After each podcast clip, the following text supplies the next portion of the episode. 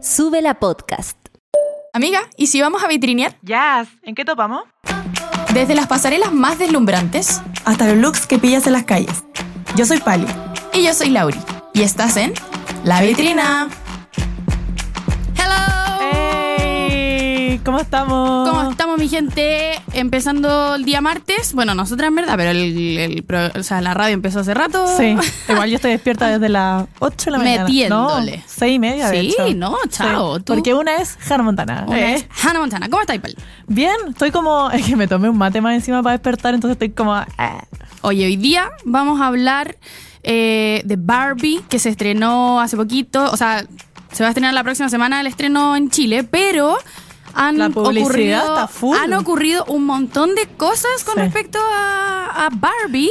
Dato curioso, no, no sé si sabían esto, pero la pintura rosada está como Agotada. descontinuada por tanto rosado que se ocupó en la película. ¿En serio? Sí, en verdad no sé si en fake Amé, datos freak. Sí. Así que, nada, pues, hoy día en la vitrina les traemos temas Barbie y también vamos a tener una invitada especial que viene, que nos viste hoy en Sí, día, ¿no? De hecho, ¿podías dar un, un poco de como Contexto. datos de tu look? Güey, contexto. Bueno, estamos vestidas ambas con Dos Lobos, que es una marca de streetwear chilena que nos encanta. Hemos trabajado con ella. ¡Bravo! Eh, eh, eh, así que quédense, vamos a estar hablando de un montón de cosas entretenidas. Dos Lobos, la historia de la marca, cómo trabajan ellos, de qué se trata su nueva colección. Pero primero el tema del momento, po. Barbie. Come on, Barbie, let's go party. Oye, eh, bueno, como les decía, el estreno de Barbie será el 20 de julio acá en nuestro país, es la próxima semana. La Pali justo se va de viaje esa noche para, Pero la, para la alcanzo- Avant Premiere. Alcanzo a estar eh, en la mañanita. Así Sí, que la próxima vamos semana también vamos a estar Tanteando hablando. terreno ahí de lo que se viene. Tú vas a estar full en todo lo que es participando. Yo voy a estar esta- full participando. Ah, Yo, eh, bueno, a ti igual te invitaron a la Sí, Premiere, po. pero, pero no vas a poder asistir No. por tu viaje. Pero, pero la próxima semana se estrena Barbie en nuestro país y queremos como hablar un poquito de- del revuelo que ha causado la película en todo el mundo. ¿Y por qué es tan importante a ti? Como quisiera saber cómo te marcó Barbie. ¿Te marcó Barbie en su época? ¿Qué- Barbie- ¿Qué, te pasa ahora con Barbie? Barbie me marcó N. N, oye. Pero sobre todo porque yo eh, tenía una pura Barbie cuando era chica. Ah, wow. Y peleé por ella. Onda, mi mamá era como, ya, ¿sabéis qué más? Ya, tanto quería la Barbie, te voy a comprar una Barbie. ¿Y qué Barbie era? Barbie Malibu. Ah, ya, mo. Era la Barbie que tenía eh, el traje de baño pintado. ¿Ya? ¿Te acuerdas? No, ¿y el, pelo cómo era? El pelo era onda rubio normal. ¿Ya? pero tenía el traje de baño pintado, ¿cachai? Guau. Entonces era un traje de baño moradito, eh, que tenía florcitas. Y, eh, funny story, una vez estaba jugando con ella eh, afuera del condominio y eh, como en la entrada de, los- de los autos del portón.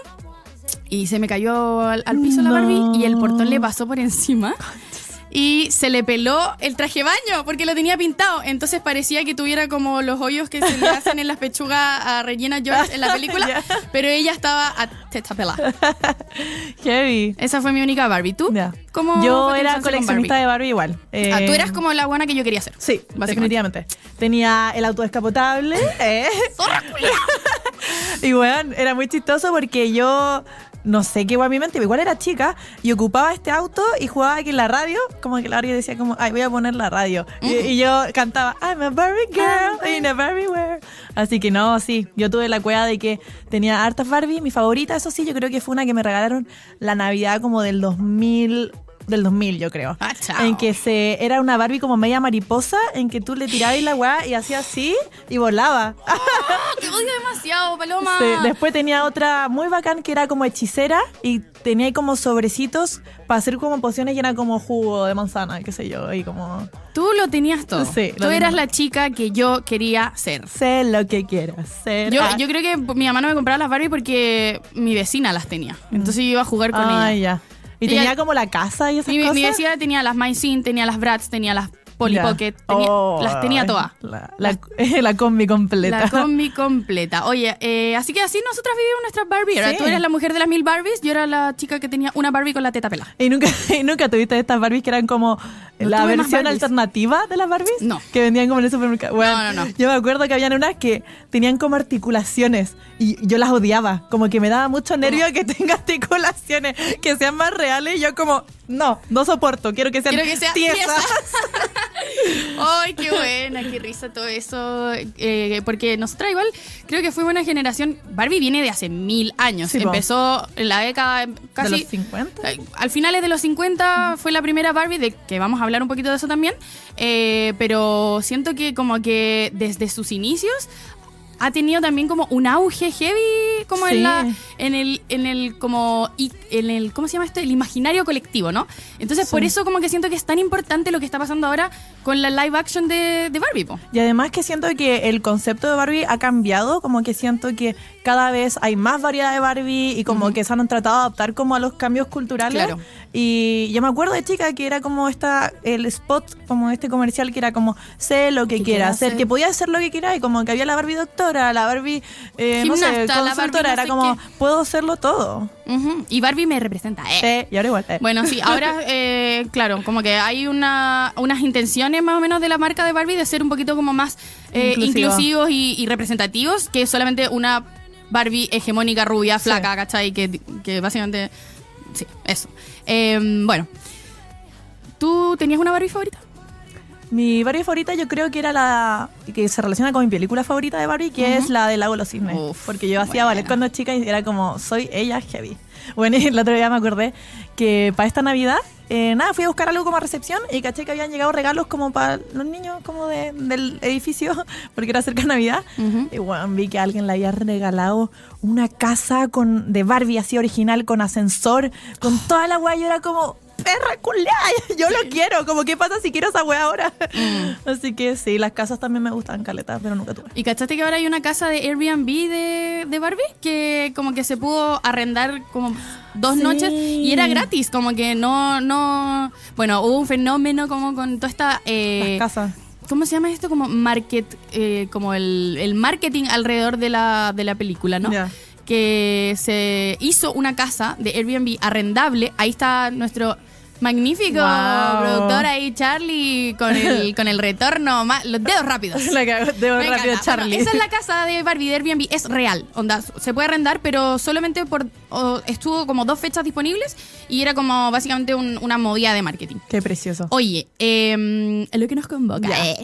Hablemos de Margot Robbie y lo que está haciendo con su estilista eh, Andrew Mukamal con respecto al tour de prensa de Barbie, porque ha, cu- ha ocurrido este fenómeno, o no sé si fenómeno, pero algo como muy eh, específico con respecto a los looks que ha usado la protagonista de la película de Barbie. ¿Hace como cuánto tiempo está en esto? Porque ha hecho muchos looks. Sí, ha hecho hartos looks. Yo te diría que... eh, mm, ¿Será como hace un mes que está en Sí, esto? como más o menos, yo creo. Sí. No, no estamos seguras tampoco, pero lo que está haciendo básicamente es tomar Barbies icónicas y su estilista la, la ayuda y le arma los looks para que sean looks inspirados en Barbies reales. Entonces, Y siento que además toma la actitud de Barbie cuando está en estas cosas. Sí. Como que se le. Ay, como que se 100%. causa algo como. o sea, hasta los looks que utiliza ella bajándose de los aviones son como modo Barbie, ¿cachai? Como más eh, antiguos, ¿cachai? Inspirados en cosas reales. Bueno, estamos viendo el, el look eh, número uno que vamos a revisar esta, esta velada. Y este fue, lo utilizó en la premier de México. El vestido es un vestido Emilio Pucci. Y los zapatos son Manolo Blahnik. Eh, este, esta marca de zapatos es icónica, como que esto, esta marca eh, inventó básicamente los pumps, que son como los zapatos, bueno, no se alcanza a ver ahí, pero son como los zapatos típicos como estileto, ¿cachai? Con la puntita eh, en punta. Y eh, los accesorios que utiliza ella están inspirados en Chanel. Esta, o sea, son Chanel, perdón. Esta Barbie era la Barbie Totally Hair Barbie. Si podemos ver una Sí. imagen de esta. De hecho, mira el pelo. ¡Oh, wow! Es, es básicamente onda ella, pero Sí. en la vida real. O sea, ella heavy. realmente está cobrando vida Sí. a las Barbies. eh, Es como lo que se siempre quisimos cuando chica, onda. Yo después, yo siempre digo que Toy Story me cagó la cabeza pensando que en verdad mis Barbies podían tener vida y era como, ¡qué ganas de que me hablen! Onda, Mm. cuéntame todo. Así Sí, que muñeca me que- habló. Sí, literal, peinando la muñeca. eh. Oye, me encanta. Eh, bueno, el vestido este que estaba usando la Margot Robbie para este mm, para este look era de Emilio Pucci, que es como una marca eh, de, de que es conocida por sus estampados. Ya, ¿no? perfecto. Entonces, claro, como que no es exactamente el mismo vestido, pero mira, hasta el pelo se lo pone igual, Sí. ¿cachai? Es Y increíble. esta premier de México fue la que fue hace súper poco, como hace una semana. Sí, de hecho, nuestra amiguísima po. Miss Lady Ganga fue a, Con la Valeria Luna. Con la Valeria Luna a la premier de México y Sí. pudieron eh, hablar con los actores, ¿no? Muy heavy. Oye, revisemos el segundo look, ¿les parece? Miren, este también fue de la, de la premier en México. Y es un vestido Balmain, con zapatos también Manolo, Manolo Blahnik. Eh, ella está usando los mismos zapatos, todo el- la misma marca de zapatos todo el rato, Ya. Como que aquí hay, creo que puede haber una alianza con el estilista o algo así, pero los zapatos siempre se mantienen de la misma marca y está inspirado en la Earring Magic Barbie. Ahí la que todas vemos. son como medias, como retro, Como ¿no? más retro, sí. Perdón. Em, sí, y cacha que como que, no sé, es todo tan igual, pero como que eh, elevado como a una actualidad Sí. y a una realidad en donde perfectamente podría ser ella la Barbie, pero como que, no sé, es como que siento que es redondito, Sí, ¿cachai? sí, en verdad está muy bien pensado todo. Me- vemos los accesorios, los detalles del cinturón, La- sí, vemos los cadenita. detalles de los aros, ¿cachai? En verdad está todo muy, muy bien pensado y siento que su estilista está haciendo un, un trabajo con pinza para elegir las prendas. Heavy. Veamos otro look, a ver qué les parece, porque esto está muy interesante. El look número 3 que tenemos nosotros acá es eh, de la primera en Seúl, Corea del Sur. Y el look es Moschino. Los zapatos también son de la misma marca que antes. Y este está inspirado en la Sparkling Pink Barbie de 1964. Eh, Recordemos que la primera Barbie fue en 1959, como decíamos antes. Y, eh, y nada, como que siento que también es una reinterpretación muy, muy, muy bonita. Mira, de- los zapatitos. Sí, ahí se. Que se- son además como que siento que le dan la forma a estos a los pies de Barbie pies, que hay una escena muy icónica también de, de la del tráiler que eh, como que Barbie se sale de la cama y los pies le quedan igual como los pies estos que tienen forma de taco entonces siento que es demasiado como ay todo está muy bien pensado Todo está ¿verdad? muy bien pensado. Sigamos revisando los looks. A ver, hay otro, hay otro look que es de la sesión de prensa de Los Ángeles. ay Eh, me encanta Sí. el teléfono Ah, no, este, este look también es de, es de la premiera en Seúl, en Ah. Sur Corea, ¿ya? Este es, look es Versace, Versace, ¿no?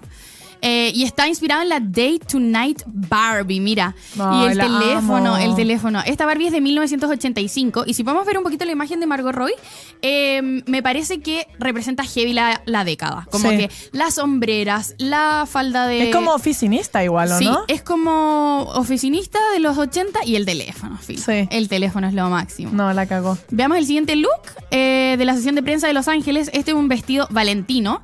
Y Valentino también eligió como este color fucsia, icónico, para hacer sus últimas colecciones. Así que va muy en la línea de lo que estaba haciendo la marca. Y está inspirado en la Pink and Fabulous Barbie. Y esta Barbie es del 2015, no es tan ah, antigua. no es tan antigua. Ay, la amo. Siento que es algo que ocuparía yo que haga la risa. O sea, mira como ella se preocupa hasta del que el color de los accesorios sea lo mismo, Sí. ¿cachai? La, la carterita, el brazalete, los zapatos, es todo igual. Y no es necesariamente el vestido, no es una Idéntico. réplica, claro, pero es una como. Reinterpretación, Sí, adaptado quizás como a- a- ahora. Y me encanta. Está muy, muy, muy hermoso. Me parece como un trabajo de verdad que, no sé, siento que obviamente es como medio obvio, pero siento que igual lo están haciendo como de una manera muy ingeniosa. Sí, totalmente. Y el último look que vamos a revisar de la rueda de prensa de Margot Roy es este que hizo en Australia, que está inspirado en la primera Barbie de 1959. Chao. Veamos el look de Miss Margot Robbie. Ahí lo vamos a tener eh, pronto. Es el look, eh, la marca es Hervé Leger, ¿ya? Y como les decía, está inspirado en la primera Barbie de 1959. Precioso, man. No, es que, aparte que, claro, como que ella se preocupa de los lentes, del peinado. Y que sí, como lo, lo anterior era como más traje de baño y esto Claro. como ya es un vestido, pero sigue siendo demasiado como glamoroso y como muy eh, para, no sé, para este tipo de, de eventos. Sí. Sí, la rueda de prensa, francamente, fue un trabajo también de marketing muy, muy bueno. Y nada, felicitaciones a, a Andrew Mukamal. eh, el Ah, el- Le hace llegar mis felicitaciones. Sí, por favor, mis felicitaciones al chef. Eh, porque de verdad que se lució. Sí. Se lució. Oye, y para pasar al siguiente tema de hoy, también, también eh, de Barbie, vamos a revisar el look que utilizó Margot Robbie en eh, la premiere en Los Ángeles. que esto fue Hace antes, dos días. Antes de ayer, sí. Hace dos días. Y esta es la Barbie solo in the spotlight, ¿ya? Que es de la marca aquí la italiana Schi- que... Schia- Schiaparelli. Bueno, el vestido que está usando Margot Robbie es la marca Schiaparelli, que es una marca eh, bastante icónica por eh, ser surrealista.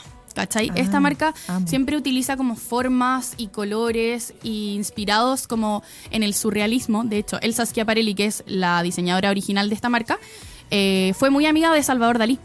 Y por eso también Se- como que se complementan. se complementan. Hicieron muchas colaboraciones juntos y la marca hoy en día es, eh, eh, obviamente Elsa Schiaparelli no está viva, pero, pero sí se, se sigue representando como su esencia en la marca y eh, hay, no sé, eh, personas como Kylie Jenner, Doja Cat que han usado los diseños últimamente en, la- en las pasarelas y es muy, muy, muy hermoso lo que hace esa marca. Los invito a revisarla porque de verdad que es muy, muy linda. Y encuentro heavy porque esta, esta imagen, o sea, la, la comparación, si lo podemos ver de nuevo, es en verdad una réplica. Está todo Sí. igual. Onda, incluso el detalle como rojo de, miren, en, la, en, la- en el tul, el detalle rojo como Mm. de al lado, está todo idéntico. Así que en verdad la cago. Qué heavy lo, el personaje que... Incluso la pose, ¿o Sí, no? No, sí, incluso, incluso la pose. Oye, No. qué heavy. Les tinca sí, hablamos un poquito de lo que pasó ese día en la, Sí. en la premier de Los Ángeles, porque también hubo eh, más invitades, más celebridades. Y que se le hacen llamar también las otras Barbies que están en la película. Y muchas de estas fueron invitadas gracias a que forman parte de- del soundtrack de la película. Y ahí está mi favorita, Dua Lipa, dando cara, que Dua Lipa interpreta a una sirena. De hecho, son tres sirenas. Dua Lipa hace las tres. La amo, onda como si ¡Ay, no fuera como suficiente una Dua Lipa. Hay tres. Y bueno, y podemos ver que tiene un vestido plateado, que es como de red que está totalmente inspirado en una sirena, po, porque está como medio ceñido al cuerpo, de hecho se ve como medio mojado, Mm. em, Wet look. medio transparente y es Bottega Veneta. Oye, cacha que ayer hablé con, con un amigo y me dijo que eh, Dua Lipa estaba usando pezoneras con forma de pezón. Ah, que no son sus pechugas de verdad. Son, ¿Qué son te pe- un amigo eh, me, me dijo como, ¿cachaste sus pezoneras? Y yo, ¿qué? ¿Son pezoneras? ¿No son sus pechugas? ¿En serio? Sí. Bueno, eso. Hablando de las pechugas de Y de hecho, bueno, yo encuentro heavy el look, onda, me encantó. Y obviamente lo que más se comentó era como, ah, Dua Lipa, sensual Dua Lipa, y no sé qué. Como Dua que Lipa, todo- como nunca la habías Sí, visto antes. Como que se habló mucho más de lo desnuda que estaba por mostrar dos pezones, qué sé yo, y que al parecer ni siquiera eran, eran sus pezones. Eh, y nada, como encuentro todavía heavy que ese siga como, que eso sea como el foco de la conversación, eh, más que, eh, ¿cómo se llama? Que el look era precioso y demasiado como en línea con su personaje. Sí, me parece Sí. que Dua Lipa se veía estupenda. regia. Igual se, lo que se criticaba era que no llevaba nada rosado y que no era tan Barbie, pero siento que igual cada uno interpreta como el concepto, como igual se ajuste a sus gustos y a, a lo que quieren transmitir, así que... No, me- a mí me encantó el look A de mí Dua también. Lipa. Se veía regia, estupenda la mujer. Como siempre. Y la que puede, puede. nomás, Sí, po. po, La que puede, y la que no aplaude. Hoy hablemos del Ken. Que Ryan Gosling eh, utilizó un traje rosado de, De Gucci. Gucci. Eh, bueno, Bueno, eh, ay, es un traje rosado. Sí, porque po. le- Buena onda el Ryan. O Sí. sea, como que me encanta que igual, no sé, para los hombres igual puede que sea un poco más Rupturista. rupturista, claro. Eh, pero se aprecia igual que, que haya como todo este concepto alrededor Sí. de lo que nos ponemos para la van premier de, de, nuestra, de la película que estamos estrenando, ¿cachai? Y que sea como, bueno, obviamente sigue siendo como Barbie Core y de hecho como que se le ha como aplaudido que ha adaptado esto a su estilo últimamente.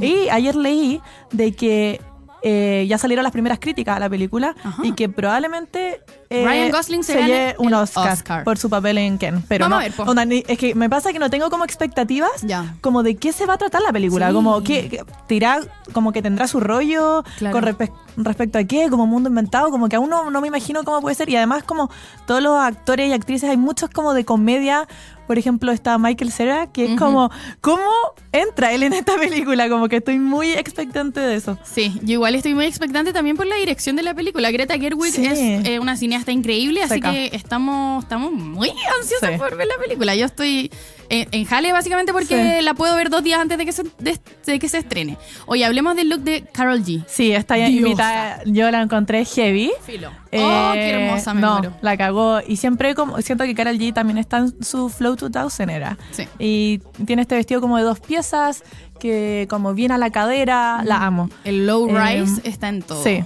Bueno, y, y Karol G también participa, está como en la banda sonora de la De película. hecho, estamos escuchando Watati, Oh, Watati. que es la, la, la canción de Karol G. Ey, ey, ey. ey. Y un momento icónico que pasó que por nada que una latina esté con Dualipa, yo es como, yo estoy con Dualipa. Que lo siento demasiado Como cercano. estoy a una persona sí, de estoy demasiado a una persona y ahí se le ven eh, demasiado Muy dicharachera que- las niñas. No, y hay un video en que hablan, onda que Ah. salen hablando y como dicharachando así como, ay, amiga, te hermosa. Ya. Ay, Como- las amo. Sí, así que bacán, como que lo encuentro increíble. Como- Lipa Vibes. Sí. Ahí ah, sí, Lipa Vibes. Saluda a Lipa Vibes, que es la fuente favorita de noticias de Dua Lipa. Sí. Oye, y también está Billie Eilish. Sí, que también eh, participa del, Ay, del hermosa. soundtrack. Y claro, siento que Billy, fiel a su estilo siempre, que ocupa cosas muy grandes, oversize, que le dicen. Y mm, se le criticó también mucho porque quizás no está como tan, ¿cómo se puede decir? Como pindy o como glamorosa, qué sé yo, pero... O sea, Pero a mí me encanta que Billy siempre, o sea, como que sigue una línea y se, se cacha que eso es lo que le gusta y con lo que se siente cómoda.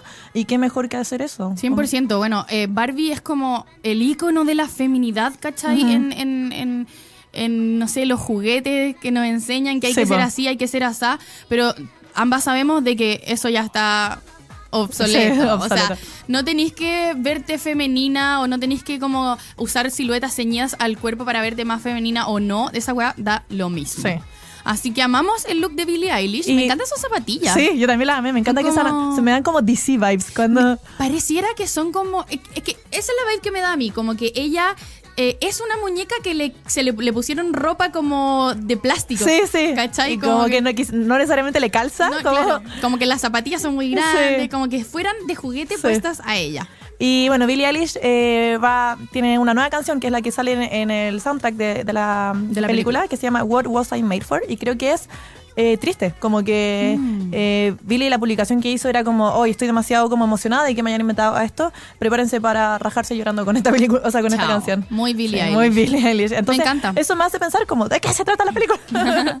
Oye, que yo traté como de ver algún sneak peek de la canción, alguna cuestión, pero no hay nada. O sea, realmente es un misterio lo que va a pasar con, con la canción de Billie Eilish, eh, Y- que se y- estrena el 13 de julio. sí, 13 de julio. Así que atentos ahí. Y hablando de canciones de Barbie, eh, tenemos una muy importante que se llama, eh, que es como la principal de la película, eh, Barbie World de Nicki Minaj y Ice Spice, que fue la... eh, no pudieron meter la típica de Aqua, pero esta tiene el sample de, de la Barbie Girl. Así que vamos con esta canción. ¡Eso!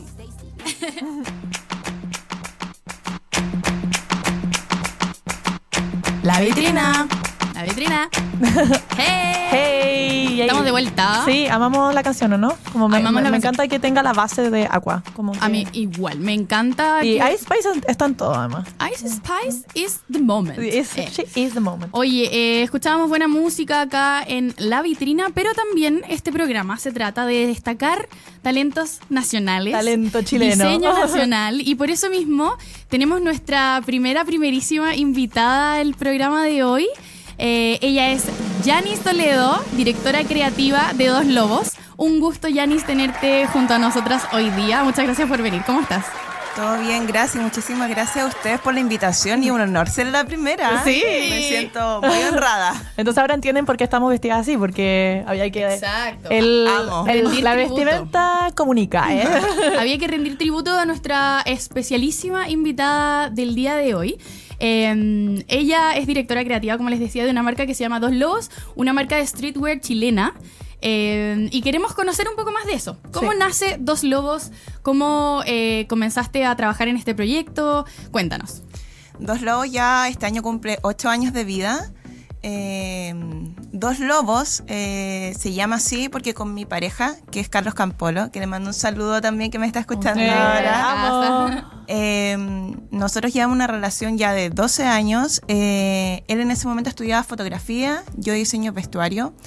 Ambos, nuestro rollo era hacer fotografías editoriales. En ese momento los dos estudiantes, nadie nos conocía, por lo tanto, nadie nos prestaba ropa.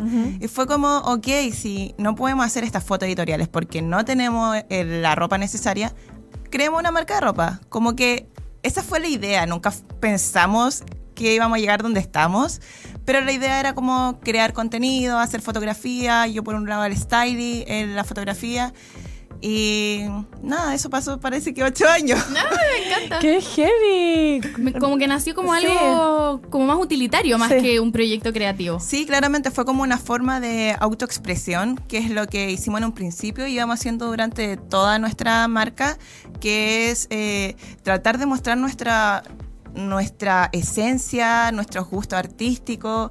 Y, y eso también lo hemos mantenido con el tiempo. Por eso también está muy el rollo de la fotografía. Nos encanta siempre probar con nuevos modelos, estética, dirección de arte. Le damos mucho valor como a toda la parte creativa de, en ese sentido. Qué heavy eso que dices que se ha mantenido en el tiempo, porque justo la pregunta que seguía era ¿Eh?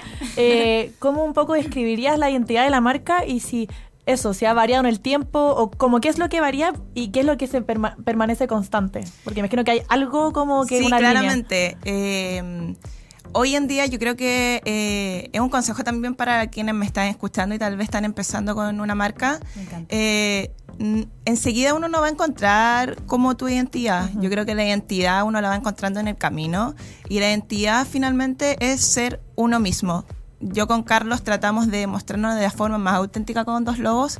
Es decir, si una prenda no se la pondría yo, Carlos, no sale en la marca. Ya. Como más allá también de pensar en el público, es es jugar con esto, es una forma de autoexpresión. Eh, es lo lindo que tenemos nosotros de, de tener una marca y no, tra- no tener nuestros propios jefes, ser nuestro- nuestros propios jefes, entonces como no ponernos límites. Y con respecto a lo, a lo que me decías tú, eh, nuestra marca, aparte de la entidad que se sigue manteniendo, es, eh, no sé si ustedes ya lo han visto, pero es una marca que nosotros nos llamamos como los dark. Mm. Eh, desde siempre nos hemos vestido de negro con Carlos y tratamos de mantener eso como a lo largo del tiempo. Finalmente podemos, no sé, eh, sacar como cosas rosadas, pero la, la- el styling y la estética siempre va a ser un poquito más dark y Sí, como bajarle, oscuro. sí, como bajarle tal vez ese rosado un poco pinky, lo bajamos como que se vea un poquito más dark. Sí, de hecho, me Como lo usa la Lauri. Este, este color también es Sí. como el más típico, como de las poleras y el polerón. Como el gris deslavado. Sí, Sí. eso es como lo, lo que encuentro así como más que siempre, lo veo en todas las colecciones y me encanta. Me encanta. Oye, em, hablando del color en tus colecciones, hay como, por ejemplo, yo he notado que hay veces que sacas una colección y tiene como dos colores eh, icónicos y además el negro. ¿Cómo es eso de, elegir qué colores van para la temporada? ¿Cómo eliges los colores que, que quieres para tus colecciones? Yo en ese sentido soy súper matea. eh, me considero que estoy siempre como analizando las tendencias. Por lo tanto, Carlos un poco se ríe de esto porque yo, onda, colec- eh, desfile que sale, colección que sale, y yo apuntando todo. Increíble. Muy Entonces, de repente Sí. la gente piensa como que mm, eh, uno adivina las tendencias y no, se estudia las tendencias. Sí, es verdad. Uno ve los desfiles y te vas dando cuenta de lo que viene para no, porque ellos van actualizado eh, una temporada. Entonces te vaya te vaya a dar cuenta eh, automáticamente qué es lo que viene ahora para eh, en tendencia. Lo importante de las tendencias es hacerlas tuyas, Mm. como no quedarte en una copia, sino hacerlas Perfecto. tuyas. Y con estos colores siempre variamos. Eh, ahora nos estamos atrayendo mucho más con el tema de los colores. Antes era como eso, como Sí, muy como sí. pero seguía siendo muy oscuro. Sí. Hoy en día nos atraemos con una prenda que sea completamente rosada, como que, pero siempre con esto manteniendo el negro, por Sí. sobre todas las cosas. Onda, nada es casualidad, como me encanta eso, como que no, no es que random eligieron un color, como que está todo No, para muy nada. bien Todo pensado. estudiado. Todo Sí. estudiado. Oye, em, Yanis, perfecto. Entonces estábamos hablando del rosado. Eh, y esta colección, Luciérnaga, tiene colores rosados, tiene también colores verdes, pero hablemos como de la inspiración de la nueva colección, que la sacaste hace muy poquito.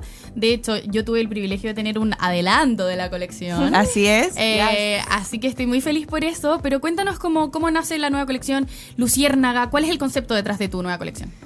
Luciérnaga es una invitación eh, a ser nosotros mismos, a confiar en nosotros y como lo dice eh, el nombre Luciérnaga, habla especialmente del brillo que tiene cada persona. Mm. Entonces nosotros en cada colección, más allá de tener una inspiración que sea tan tangible, eh, tratamos de siempre dejar algo más allá y un mensaje, como que no sean colecciones vacías, que todas las colecciones, eh, con el tiempo también me fui dando cuenta de esto, eh, todas las colecciones, eh, una parte también están inspiradas en nuestros procesos Ujú. como internos. Y Luciérnaga también viene a hablar de esto, como que es un momento que yo y mi pareja nos sentimos que eh, empezamos a brillar eh, ya no solo como dos lobos, sino por separado. Entonces, eso es como, qué lindo ser nosotros, eh, aceptarnos tal cual somos, brillar de nuestro rinconcito, pero sin molestar a la demás gente, como seamos auténticos y seamos una lucierna, que donde vamos empecemos a brillar y también como puedes brillar muchas luciernas juntas. Es como esa la Qué invitación. lindo. Seguir la luz. Qué ¿eh? lindo, qué hermoso el Sí. concepto. Amén. Y mm, eh, para, no sé si siempre haces como de elegir eh, influencers para ciertas colecciones, pero para esta sé que elegiste a seis influencers. Dentro de estas están Lauri Turri. Así es. Entonces queríamos saber un poco como eh, por qué hiciste esta elección y, y cómo, como, qué tenían estas personas. para Mira, eh, por lo general siempre tengo demasiadas ganas de hacer muchas cosas, pero eh, pasa que cuando tú tienes una marca que se basa en la autogestión, de repente te quedas eh, con las ganas porque hay otras prioridades.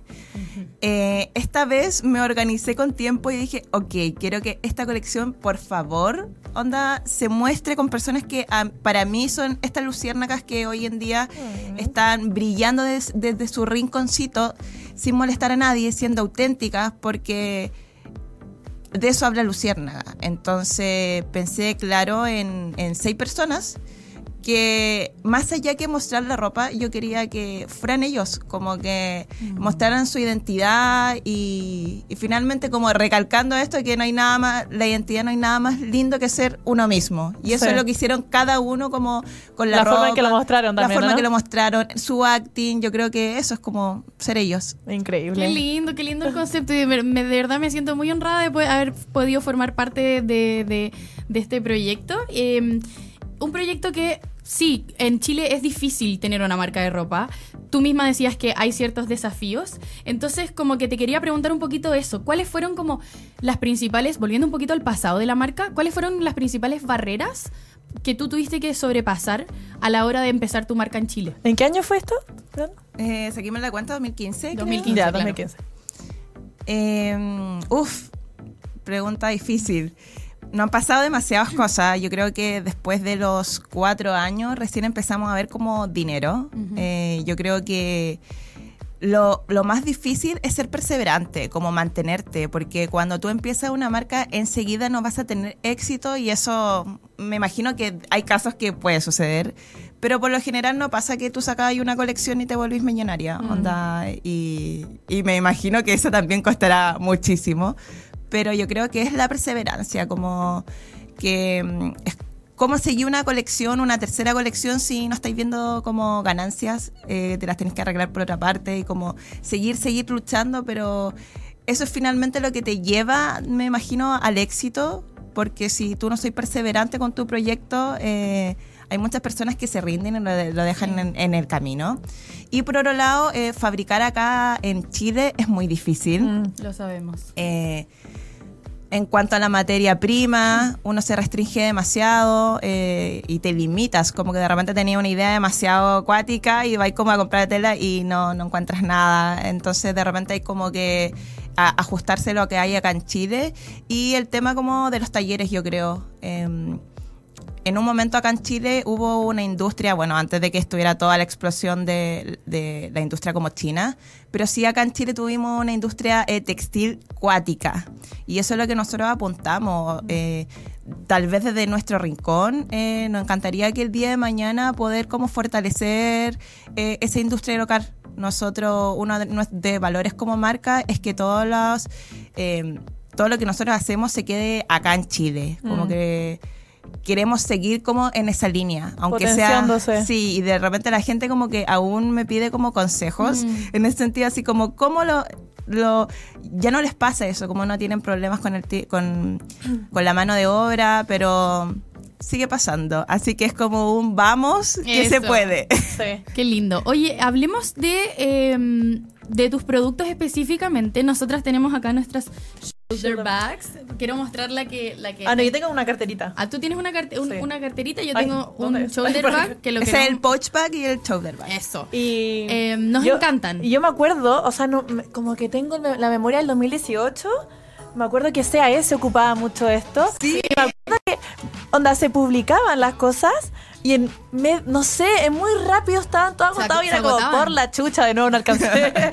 Y, y sí, siento que el shoulder bag era, dema- o sea, y sigue siendo demasiado icónico de, de tu marca, como eh, cómo nace eso y aparte, porque no es un banano, no es una cartera, es un shoulder bag, como siento que pioneros en eso, no sé. Eh, el shoulder bag es uno de nuestros productos bestseller, onda, y como todas las cosas ha salido eh, eh, de forma natural, porque es cuático, porque de repente uno tiene mucha fe en productos y le va a otros productos bien. Bueno, el shoulder bag fue uno de ellos.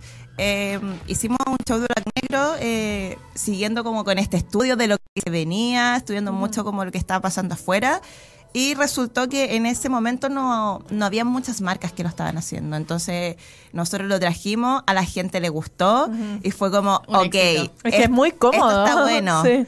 Eh, y después nos fuimos como mejorando la calidad, probando nuevas telas, estampado. Yo creo que eso fue como el acierto, no quedarnos como solamente con una versión, sino que empezamos a sacar millones de El versiones. de holográfico, me acuerdo. Sí, holográficos, tornasol. Sí, eso, no Mucho, como que. Sí. ya no tengo eh, eh, en cuenta cuántos diseños hemos hecho de shoulder bag. Pero Oye, qué buena. Y en estos shoulder bags también vemos, por ejemplo, en la. ¿Cómo se llama esto? El strip.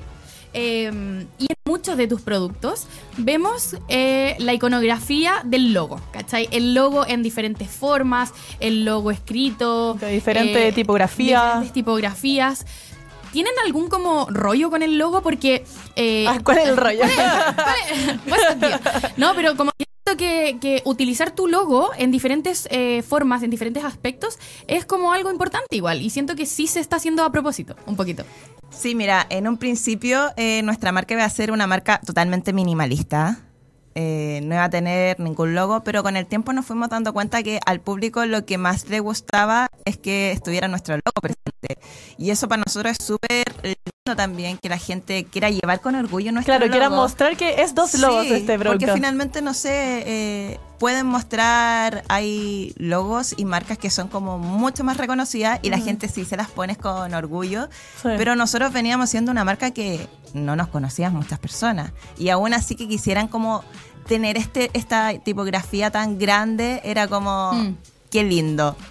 Pero lo seguimos haciendo con diferentes... eh, diseñadores, empezamos a, a buscar como diferentes tipografías y, y siempre hay nuevos diseñadores que vienen como a, a un poco renovar toda esta parte de diseño eh, en cada colección. Así que está bueno eso como ir variando con, con quienes trabajan con nosotros. Me encanta. Y como una última pregunta, vaya a ir cerrando, es que queremos saber cómo es tu marca en el futuro y si quisieras que se mantenga constante esta identidad como marca.